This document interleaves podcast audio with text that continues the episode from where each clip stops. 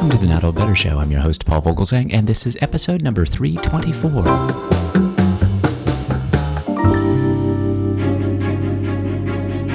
As part of our Smithsonian Associates Art of Living interview series, the Her Story History event, our guest today is Mindy Johnson. Mindy Johnson will be appearing at the Smithsonian Associates program titled The Women Who Animated the Movies, Uncovering a Colorful History. Mindy Johnson is a leading expert on women's roles in animation and film history, and she will be examining these groundbreaking and game-changing women in her upcoming Smithsonian Associates presentation. From the very beginnings of celluloid to the digital revolution, women have shaped the animated form. As a matter of fact, the all-female chemists in the Disney paint labs transformed the palette of the studio's early three-strip technology animation from eighty colors to fifteen hundred colors, which transformed animated film. Women brought about wonderful changes in story, ideas, direction, and the Walt Disney Studios and Walt Disney himself encouraged and developed women who've brought about the art form we know and love today. Well, Walt Disney was really looking to explore and push boundaries when it comes to animation. Um, things had been very simple, and he saw it as a true art form. And one of the areas that he really expanded with is bringing women into roles that helped to advance and explore wider realms of, of storytelling because of what women brought to the experience. Uh, they made tremendous advances in terms of color, story, characterization, and it really is a remarkable story to see how women have had such a strong impact on the uh, animated art form that we know and love today. This was a story that I really underestimated. I thought it was going to be a simple, charming story, but yet nothing could be further from the truth. That, of course, is our guest today, Mindy Johnson, who will be joining us to discuss this fascinating subject, including her most recent book, Ink and Paint: The Women of Walt Disney's Animation, which will be available for sale and signing following her presentation Thursday, March seventh, twenty nineteen at the Ripley Center in Washington, D C. Please join me in welcoming just a wonderful interview guest, Mindy Johnson. Mindy Johnson, welcome to the program. Oh, thank you so much, Paul. It's a joy to be here. It's a joy to talk to you. This upcoming presentation of yours about women in, in animation, specifically the women of Walt Disney's animation, is just going to be wonderful. I personally am very excited. I know my audience is going to be very excited to, to, to see you, to hear from you.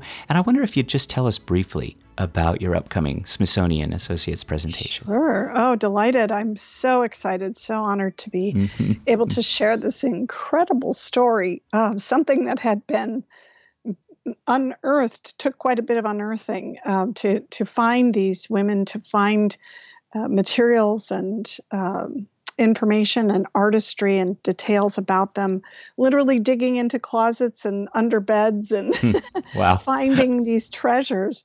Um, and having families hand me banker's boxes filled with scrapbooks and photos and love letters uh, to be able to piece this together. But it really, it, it, it will change what you think you know about our animated past. And I'm actually going much wider than Disney. Uh, there's an incredibly rich, remarkable her story, if I may, mm-hmm. of women's Uh, contributions and artistry going back to the very beginning, and efforts that have transformed and changed where we are today with animation. But going back to the very beginning, women have always been there.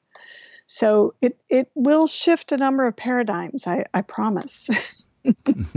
That's great. Exciting. Absolutely. Right from the word go. I love that.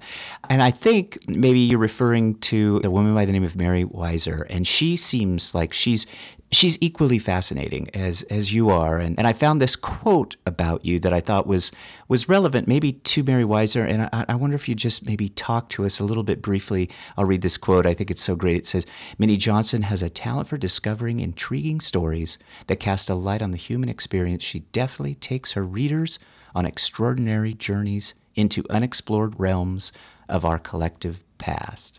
And I just thought that that really says an awful lot about you. It seems like there's a lot to say about Mary Weiser. So tell us a little bit about her trailblazing work. Mm. Well, Mary was pretty unique. Thank you for that. Um, Mary was very unique in that um, at, at the time that she came to the Disney studios in the early nineteen thirties, uh, the Silly Symphonies and the very early Mickey and Minnie's were a tremendous success. And if you recall your history, we are at the height of the um, Depression. So where it is a, a challenging economic circumstances everywhere, it's a boom town at, at Disney Studios. And so anyone working there was so grateful to have a job, but it was bustling. And Mary Weiser was a young painter from Chicago. Walt somehow, and we're still researching, still tracing a number of things, but apparently Walt knew her, uh, having studied in Chicago briefly too. She was a number of years behind him, a very talented artist. And he brought her out to California to work at the studios. And as a very young, industrious artist, uh, she saw that there were a lot of problems with the paints that they were utilizing and, and how the colors were achieved. And, and if you can imagine, there really wasn't this, this animation industry. There wasn't much in terms of materials and technology specifically for animation at that point. So they were working with paints that you would paint your bedroom with or furniture. And oftentimes the colors wouldn't hold suspension, or they'd start separating or drying unevenly, causing flaking and damage. And so you'd have to redo scenes, which was costly and time consuming, and deadlines were crucial and costs were crucial. So she said we could do better. So she went out and began studying chemistry, got her degree in chemistry at night. And then I love this. With Walt and Roy and Hazel Sewell's blessing, Hazel ran the inking and painting departments at this time. Mm-hmm. Mary mm-hmm. established the first and only paint lab in the world, creating paints exclusively for cell animation. And she and her team of all-women chemists were creating Uh, colors, uh, inks for the the um, sound departments, and uh, material solutions for shadow painting, and creating these, uh, solving so many problems, permitting the ability to to handle many of the visual effects and special effects, enhancing the entire animation experience. So when you think in nineteen thirty-two with Flowers and Trees, Hazel Sewell and her teams were utilizing eighty shades of color that they pulled off the hardware store shelves, trying to make this idea of a three-strip Technicolor film work for the first time, and successfully doing so, garnering the first Academy Award ever for animation, not so much for the animation, but for the advent of color and the three-strip Technicolor approach. But it with from nineteen thirty-two, by the time we get to nineteen thirty-seven, Mary and her teams have created Uh, working with a palette of over fifteen hundred shades of color hmm. to define The Old Mill, which again is another Academy Award-winning film for the introduction of the multiplane, but also the artistry of color. Rembrandt-esque qualities. Frank Thomas and Ollie Johnston, two of the nine old men, are on record as saying, we didn't think we could do a feature-animated film a la Snow White until we saw what the women accomplished with color in the Old Mill. That's an impressive statement. Mm-hmm. And I, I, I want to just underscore this, because this was a huge jump, as you say. This really was. This took place only over about five years, but from eighty colors to fifteen hundred to over fifteen hundred colors. And I read again in my research of you that that um, the eye, the human eye, is only able to distinguish up to about a million colors. And if animation yeah. is starting to to get into those kinds of numbers, it, it's becoming much more lifelike.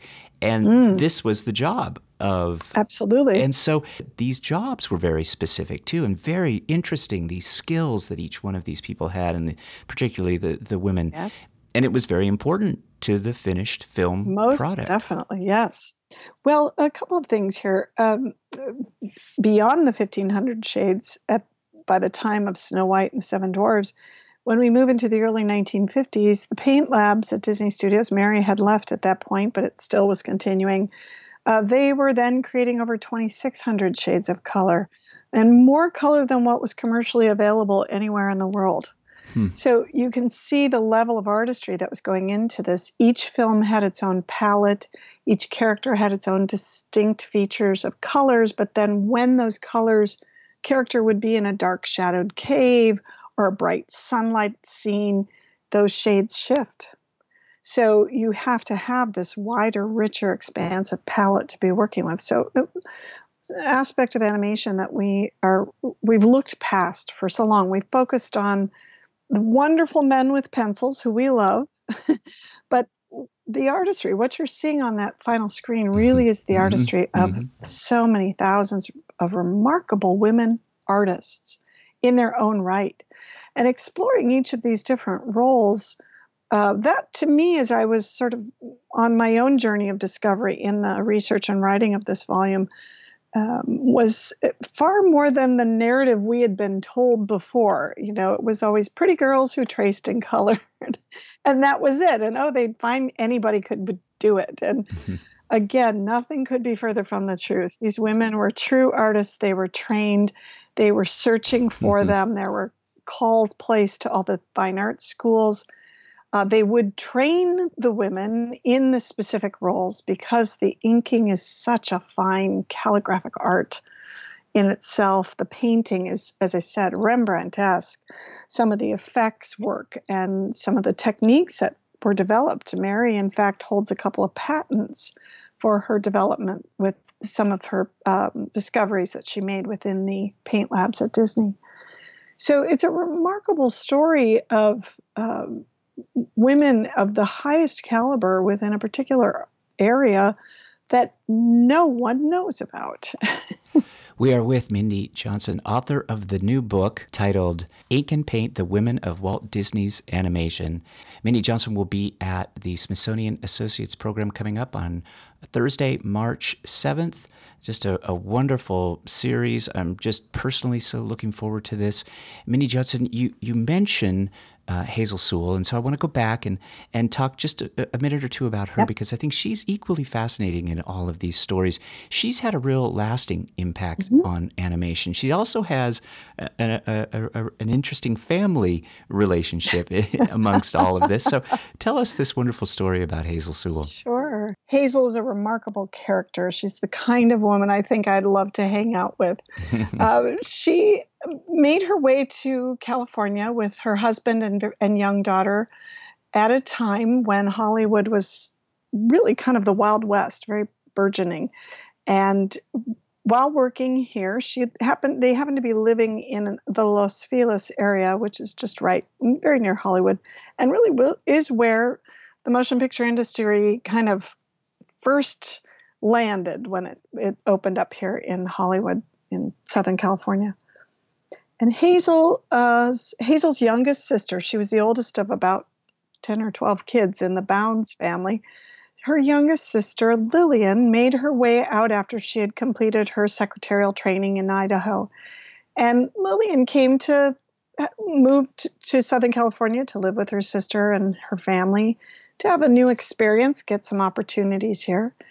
And a friend of hers had been working for a couple of young men who had started an animation studio just around the corner from where Hazel lived. And Hazel actually knew these young men. She's the one who introduced them to their first employee, who was a woman. And Lillian thought, well, all right, I'll come meet them. I need a job. So her niece, Marjorie, walked her the few blocks to the little studio. And she thought, oh, yeah, I'll work there because I don't have to take a bus or need a car or anything. And it kind of what started as a temporary job turned into something a little life-lasting. She ended up marrying Walt Disney. But Hazel then kept her involvement with the studio. When you think about it, at the very earliest beginnings, it was all hands on deck and filling out ten to twelve thousand cells, blackening in the cells with the inks on the earliest Alice Comedies and Oswald the Lucky Rabbits. Everyone was brought in to help in on those. Hazel would help out quite a bit, and eventually then Walt brought her in. She became one of the first women to run a major department within animation anywhere. She took over what was called the blackening group, and she also was the first to make it an all-female team. She felt you know, the women were better at this. She separated out the roles to tracers and opaquers very early on when you were simply working with black, white, and about three or four shades of gray. But there was a real artistic challenge to convey your scene and world with that very limited palette, and she loved that. She also then oversaw the transition in nineteen thirty-two to the three-strip Technicolor and is responsible for her teams in getting that first Academy Award for animation. She then transformed the role even further into inking and painting. And here's where you see she developed the earliest training programs. And you see the just the fine artistry. Every line is tapered in and tapered out. There's a particular curve and arc bent for each line. This is what gives these characters their definitive form. And it's Hazel who oversees this and initiates these training programs. And many of the inkers in particular were often, it was a reoccurring statement that, you know, even though you were trained, you never really became a premium inker until you'd been doing it for ten, twelve, fifteen years, because it really is a, such a fine artistry. So Hazel then went on and is one of two women who has a credit, screen credit, for Snow White and the Seven Dwarfs. She and Dorothy Ann Blank for screenwriting and Hazel Sewell for art direction. The first woman to get a credit for art direction in animation and possibly in film. Have to do a little further research on that, but a real trailblazer in terms of women and their roles. And when you look at the span of about ten years from nineteen twenty-seven and the earliest Mickey and Minnie black and white cartoons to the advent of Snow White and the Seven Dwarfs in nineteen thirty-seven, it is light years difference from black, white, three or four shades of gray to over fifteen hundred shades of color and the level of artistry going on for Snow White and the Seven Dwarfs. And that's all Hazel. It is such a powerful story. Again, the book title is Ink and Paint: The Women of Walt Disney's Animation. Uh, by the way, the book will be ab- available for sale and signing at the Smithsonian that evening. Uh, Mindy Johnson will be there uh, speaking, of course, and will uh, stay around to to sign the books for us. Um, mm-hmm. And that'll be that'll be great to see you there. So we're get, let's we'll jump ahead a little bit in, in terms of the book, and and and we'll we'll move into what many, I think, in my audience will will know of as computer generated imagery, uh, C G I as it's called today. It, it wasn't always called C G I. As a matter of fact, uh, it, it's very well known as C A P, or Computer Assisted Production. And that system, which really was responsible for projects like The, the Little Mermaid and, and the nineteen ninety-one version of Beauty and the Beast and Aladdin and, and many, many others, those were digitized with this ink and paint process using this C A P system. And many of the women were at the forefront of some of that technology. And, and I, I wondered if you'd share one of their stories with sure. us. Well, the advent of, of computers within animation is a quite a story in itself. But mm-hmm. uh, it is interesting that, again, women were at the forefront of this. In fact, at the time, the studio had a small kind of early computer in in the basement, um, just to experiment with these magical boxes and what could be done. Uh, and it was a group of artists who, they called themselves the late night crew, because they would stick around after hours and go down and play with this magic box and see what was possible. There were uh, a number of young artists there at the time, and this is roughly in the mid-eighties. The studio had made a real concerted effort in the late seventies and early eighties to reinitiate a, an animation training program, and in particular to seek out women artists. And so you have a, a new team of, of young animators who are now considered the senior elder uh, animators today, Uh, who were training under many of the nine old men and women who were animating in all the way through from the thirties on up. So this really is sort of uh, the next generation. And at the forefront of this group, one particular artist stands out. Her name is Tina Price, She hmm. was actually came from the world of ballet. She had been a, a wonderful dancer, was uh, performing and, and dancing in New York with various companies in New York, and had a couple of injuries that didn't uh, suit her career well. So she ended up moving into art and ultimately animation, and had come to Disney Studios having worked at Don Bluth Studios and other places, made her way to Disney, and was part of this late night crew that found themselves just sort of drawn to this new technology. And they were eager to explore what was possible, what could be done. So we see elements of computer involvement in early films, such as Black Cauldron and Oliver and Company. Much of the uh, scooters and the city sea, city skylines and, and landscapes mm. were plotted on the various computers, and then integrated into the animation system via xerography. Um, the clock tower sequence in uh, Great Mouse Detective and other elements were slowly integrating computers into the systems. Uh, Bettina and the late night group is, we created the first all-digital short at Disney Studios, which was a, a lovely little piece called Oil Spot and Lipstick. She overseed production, Mike Sedino Uh, directed, and it was a real earnest effort on, and a wonderful effort and result with computer animation that gave it that Disney look. If you look at some of the early um, Pixar and uh, shorts, they have sort of a plastic quality to them. Even if you go back to the original Toy Story, there's a bit of a dated look to mm-hmm. them now. Today, we're so sophisticated with how we see things. Mm-hmm. Uh, a real pioneer and entrepreneur and a remarkable woman, right at the forefront of the advent of digital animation.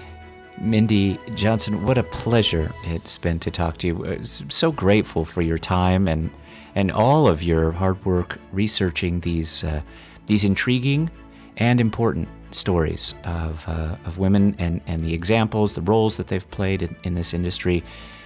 Again, the author of the book Ink and Paint, The Women of Walt Disney's Animation, will be at the Smithsonian Associates presentation coming up March seventh, twenty nineteen. Uh, Mindy, we're looking forward to seeing you and hearing more of these great stories, but thank you again for your time today and for sharing all of this wonderful work with us. Oh, my great pleasure. Thank you. Remember, Mindy Johnson will be presenting at the Smithsonian Associates because of her story program titled The Women Who Animated the Movies, Uncovering a Colorful History, March seventh, twenty nineteen at the Ripley Center in Washington, D C. Following Mindy Johnson's presentation, her new book, Ink and Paint: The Women of Walt Disney's Animation, will be available for sale and signing. Thanks to Mindy Johnson for joining me today, and thanks to the wonderful Smithsonian team for all they do to support the show. The Not Old Better Show. Talk about better. Thanks, everybody.